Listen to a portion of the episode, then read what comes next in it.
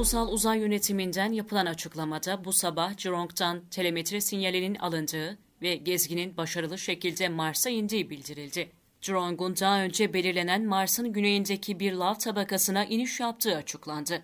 ABD ve Rusya'nın ardından Çin, Mars'a gezgin yollayan üçüncü ülke oldu. Çin mitolojisinde ateş ve savaş tanrısı olan Zhurong'un adını taşıyan gezgin, Temmuz 2020'de yola çıkmış ve 7 ayda Mars'a ulaşmış, yörüngeye oturması ise 3 ayı bulmuştu.